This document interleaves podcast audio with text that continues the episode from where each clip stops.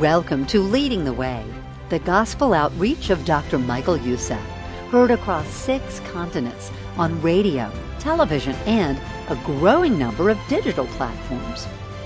When you're planning your holiday or your vacation trips, a lot of time is spent researching the destination, right? Figuring out where you're going to eat and what you want to see, and of course, how much it's going to cost to get there. Well, when you're planning for retirement, we also spend a lot of time figuring out how much we need to set aside in retirement and savings accounts. Now, think about this. When it comes to the place we'll occupy, the moment death takes us away, it's hardly given a second thought. Up next, Dr. Michael Youssef offers a challenge to divert our eyes from the shiny things of this life, to concentrate on how to invest and plan for our future in eternity.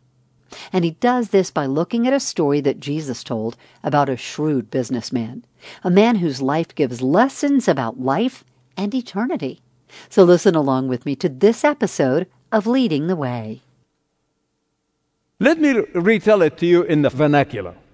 A company owner, CEO, decided to hire a manager or chief operating officer to run the day to day operation of the company. And so the CEO noticed that the COO basically was goofing off, as we would say. He was goofing off. He was not turning up on time, eh, late from meetings, he didn't keep the books in good order, he was playing golf all the time, if they played golf back then. He was padding the expense account, and he was kind of falsifying his monthly reports. And finally, the CEO's patience ran out with this guy. He ran out with this shenanigan. and so he decides to confront this guy, the manager, and the confrontation did not go very well. And so the owner said to the manager, Buddy, I'm going to have to terminate your employment. You have two weeks to turn over the books and turn over the ma- accounts, turn over everything. And so the manager thinks for a minute and he says, Well, being a shrewd guy, quick on his feet, and he says, Well, if I look at my 401k, this retirement account, it's not going to last me for even a year, let alone the rest of my life. There is no way it's going to be enough. I mean, he was living in luxury, uh, going to get manicures and hairstylists and leased Mercedes and health club dues, you know, he's just kind of living it up. He's not ready for manual labor. In fact, I think some of the younger generation think the word manual labor is the name of the Mexican prime minister.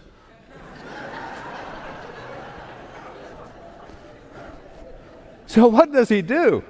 He basically visualized himself as going through life of homelessness. He was going through life of poverty. And he didn't like it at all. Neither would I. so he devised an ingenious, if not a crooked, plan. He still has the accounts, he still has the books and his possessions, and uh, he got all the company ins and outs of the finances. He knew who owes what and how much, and, and so he calls each one of the debtors together. He brings them in one by one. He doesn't bring them together in a big meeting because uh, that would be a problem. But he brings them on one by one, and he gives each of them a substantial discount courtesy of his boss's bank account. Now, you have to understand, back then, back then, usury, you know what I'm talking about? Usury? Do you know what I'm talking about? Usury is not like interest that we get interest uh, money in the bank and stuff like that. Usury. That is why it's really outlawed in the Bible. And God said, don't do it. Don't do it. But sometimes these usuries and the people with money give to the poor who needed it, they can charge upward of 100%. So imagine a guy hurting and needing a $100, borrow $100. These sharks basically will lend it to him, but as long as he paid it back as 200 Let's just put that in the back of your head as a, a little bit of a freebie on the house. It's a cultural thing. That's why the Bible outlawed in the Old Testament very clearly. And so, what this man literally was doing, he was taking off the usury and charging only the principal. That's what he was doing. Now, do you understand it in context? And so I said to the first one, How much do you owe? 100,000. Well, sit down, make it 50. How much do you owe? Well, 200,000. Well, sit down, make it 100. The third and the fourth. And went on and on and on. Everyone, as I said, was given a wonderful, generous discount courtesy of his boss. All along, he was thinking, man, this generous gesture is going to endear me to them. This make these people owe me big time when I'm out of here. I mean, these people are indebted to me for life.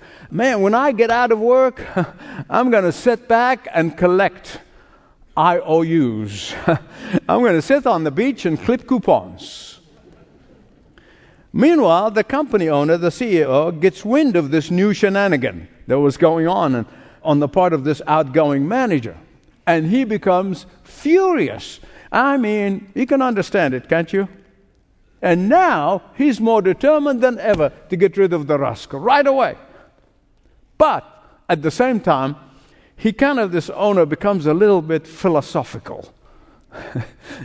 Even though he was furious, but he gets a little bit philosophical and he begins to think of the ingenuity, if not the crookedness, of this deal, of this manager's advice. And so he actually, deep down, secretly, part of him admires the rascal for being forward looking, for having foresight, for having vision for his future. Now, some of you are saying, okay, Michael, Michael, Michael, I understand that. I understand this is what happened first century Palestine. I understand that. But why on God's earth is the Lord Jesus Christ, the Lord of glory, would tell this unlikely parable in the scripture? Why? You know what? That is a great question. I am so glad you asked it because I want to answer it. It's a great, great, great, great question. and here's what Jesus is saying to every genuine disciple. Now, this is not to somebody who doesn't know Jesus, this is for disciples of Jesus.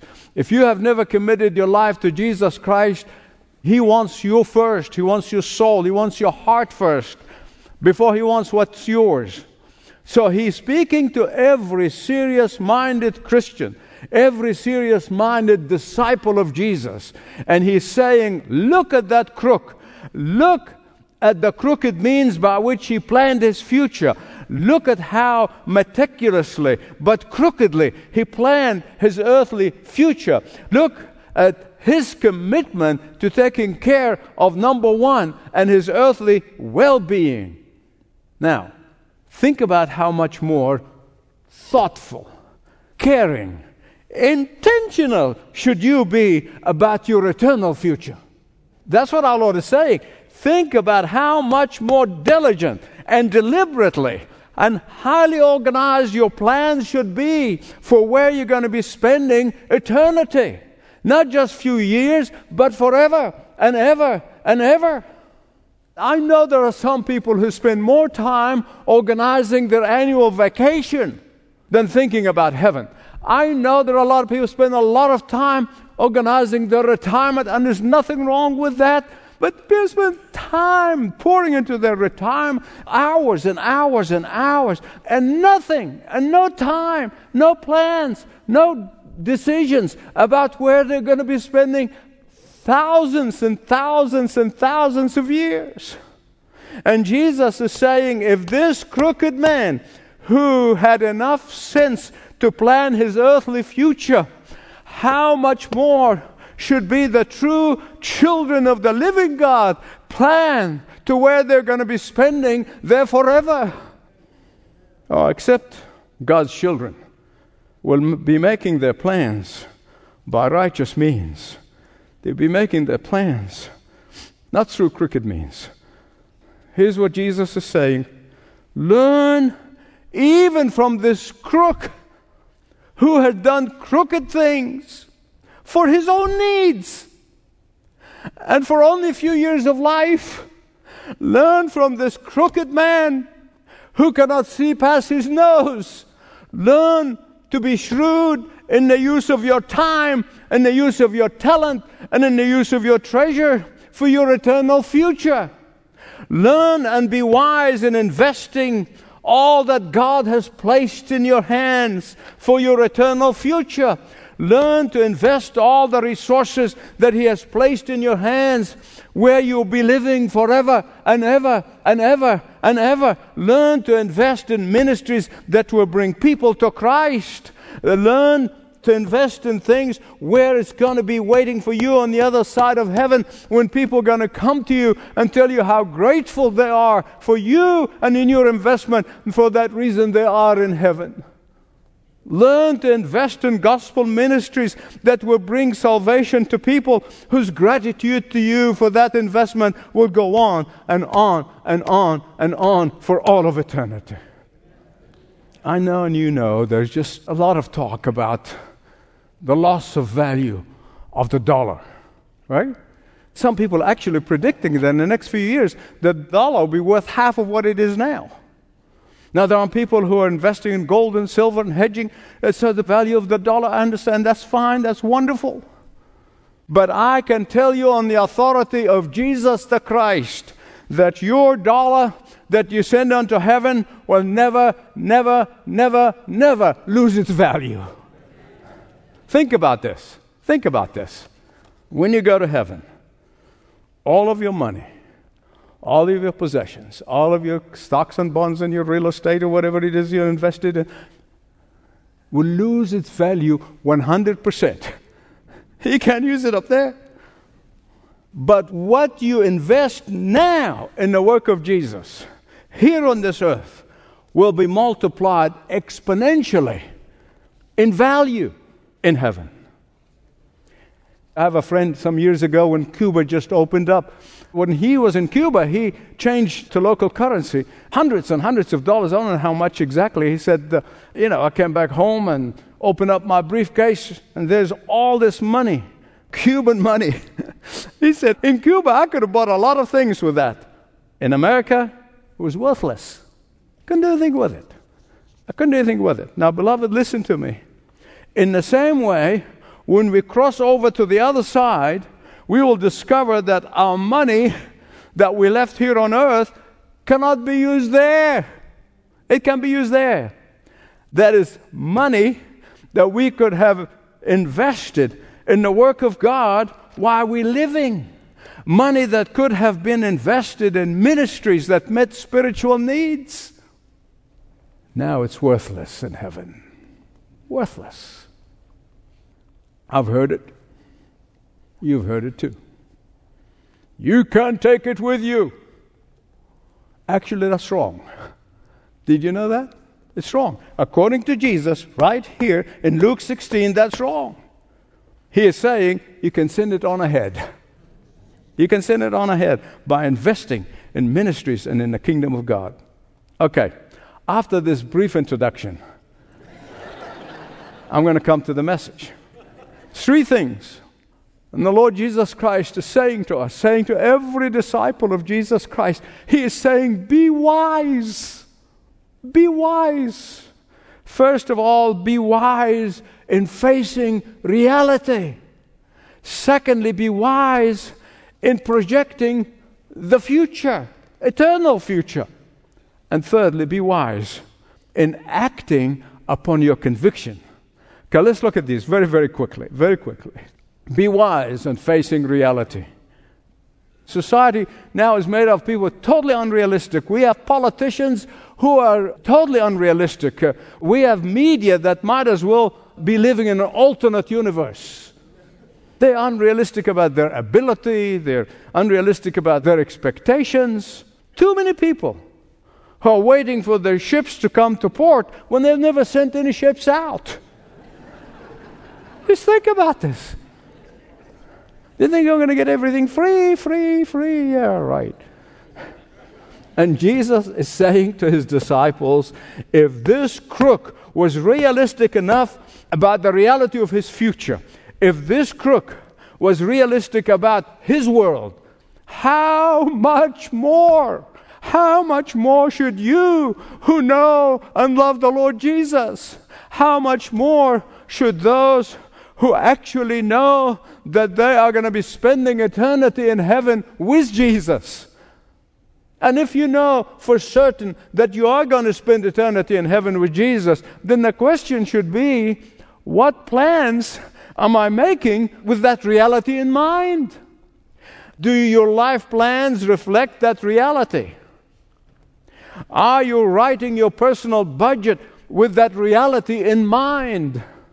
Are you managing your earthly resources with that reality in mind? Be wise in facing reality. Secondly, he said, be wise in projecting the future. That's the eternal future. There is everything right about projecting your eternal future. Everything right about it. Question Are you going to have friends in heaven? No, no, no. I'm not talking about your church members, your friends in the church, your friends in the Bible study. I'm not talking about your loved ones. I am talking about people whom you have never seen this side of heaven. Will they be your friends in heaven? I'm talking about those names that you have never heard this side of heaven. Because that's what Jesus is saying, not me. But because of your investment, they'll be waiting for you in heaven. Say thank you, thank you, thank you. Try this sometimes, okay? Try to do this. Close your eyes. Whether when you're having your devotion and prayer time or whatever, just close your eyes and visualize yourself face to face with Jesus. I do that regularly. Then visualize yourself face to face with people from every corner of the globe. By then, they will know your name. In heaven, they will know your name, and you will know their names who will come to you and say, Because of your investment in the work of God, I am here in heaven today. And so be wise in visualizing your eternal future. This crook visualized poverty, and employment and homelessness, and he did something about it, crooked as it was. We have the chance to do something that is righteous, holy, and glorious. Be wise in facing reality. Be wise in visualizing your eternal future. Thirdly, be wise in acting upon your conviction. You see, there are a lot of well meaning people around. Oh, their intentions are so good, they do nothing about it there's no secret if you heard me long enough to know that I get absolutely flabbergasted at the jihadis who are willing to blow themselves up for a diabolical cause. I look around and I become equally flabbergasted in our culture, in our country, in our culture in the West. Christians who know the truth, yet they squander their biblical convictions on life's trivia. But when I look at the commitment of those who are spearheading some of the most godless causes, some of the most godless legislations. I look at those who are working day and night and lobbying for immorality and for the destruction of biblical morality and for the destruction of our families, those whose lives calling is the destruction of the Christian family. And I must confess to you, I hang my head in shame. When genuine believing Christians who have known and experienced salvation sleep in on Sunday morning or complain because they can't get this or they can't do this. And forever, this evil force is working day and night. The redeemed of God are indifferent. And when I see this, I want to say with Jeremiah, Oh, that my head is water and my eyes a fountain of tears, so that I may weep day and night. And when I see the church more concerned about being woke, social justice, Marxist ideology, than they are concerned about the gospel of Jesus Christ, I want to say with Isaiah, Woe is me. I often wondered if he's telling this parable in the 21st century, I wonder what he would say. I personally believe, would have said, Look at the jihadis, look at the atheists, look at the agnostics, look at those who worship the environment and secular humanists, look at their commitment to their causes, look at the forces of, that are working day and night seeking to confuse and hurt our young children. Look at their willingness to invest of themselves and learn from them. Look at them. And you can do no less for the kingdom of God than they are doing for their evil causes. Don't do less for my church. Don't do less for my saving of souls and saving of the lost. Don't do less for the Great Commission. Don't do less for your eternal home. For your eternal home. Look at verse 9, and I'm going to conclude with it. Jesus basically saying, Now I tell you, make friends for yourselves in heaven. That's what he's talking about. He's not talking about going out and buying people. That's what the celebrities do. They go out and buy people with their money. That's not what he's talking about. He said, Make friends in heaven by means of unrighteous matters, money, basically whatever resources you have, so that when you don't have them anymore and in heaven you won't, they'll welcome you and invite you in their dwelling places. Jesus is saying, Beloved, listen to me. The time to give is now. The time to give of yourself is now. The time to invest yourself is now. The time to serve is now. The time to put yourself out for Jesus is now. For in eternity, this is the only place where you will get compounded interest. I hope everyone at the sound of my voice will ask themselves the question what am I giving to? What am I giving to you that my non Christian friends cannot give to? Am I giving to secular education? Well, they can do that even more. Am I giving to social causes? They will gladly do that and more. Am I giving to the environmental causes? My goodness, they will do that and more. Your non Christian friends do not and cannot give to the kingdom of God. They cannot give to the kingdom of Jesus, but you can. Beloved, listen to me. Jesus did not praise a crook. Let me repeat this. Jesus did not praise a crook, but rather he is using earthly example to teach us an eternal principle. Because only you can hear from the lips of Jesus those wonderful words that I can't wait to hear whether it be in an hour or in 10 years. Well done. Say it with me. Good and faithful servant. May the Lord imprint those words in the cortex of our brains and the fold of our hearts. Will you hear those words? Well done, good and faithful servant. Maybe you'd benefit from a conversation with one of our Leading the Way team members just fill out a short contact form. Go to ltw.org slash Jesus. One of our pastors or counselors will be so happy to speak with you about anything. Now, throughout the life and ministry of Dr. Youssef, he leaned into the benefits of media and technology to reach the lost and to equip the saints. In fact, that is how Leading the Way was born, through a desire to reach the city of Atlanta with the gospel through radio. And over the years, that passion to reach the lost expanded to radio and television stations all around the country. And then dual language international radio was added to connect with Arabic speakers in the Middle East. And now international content is available in 28 languages and six continents. So, what does all this have to do with me, you're asking? Well, if you appreciate the teaching that you hear from Dr. Youssef and you have a desire to see others find Jesus, join with Leading the Way today. As a listener supported ministry, it is your prayers and your financial support that sends the truth all around the world. So learn how you can join with Dr. Youssef and Leading the Way when you speak with a ministry representative at our call center.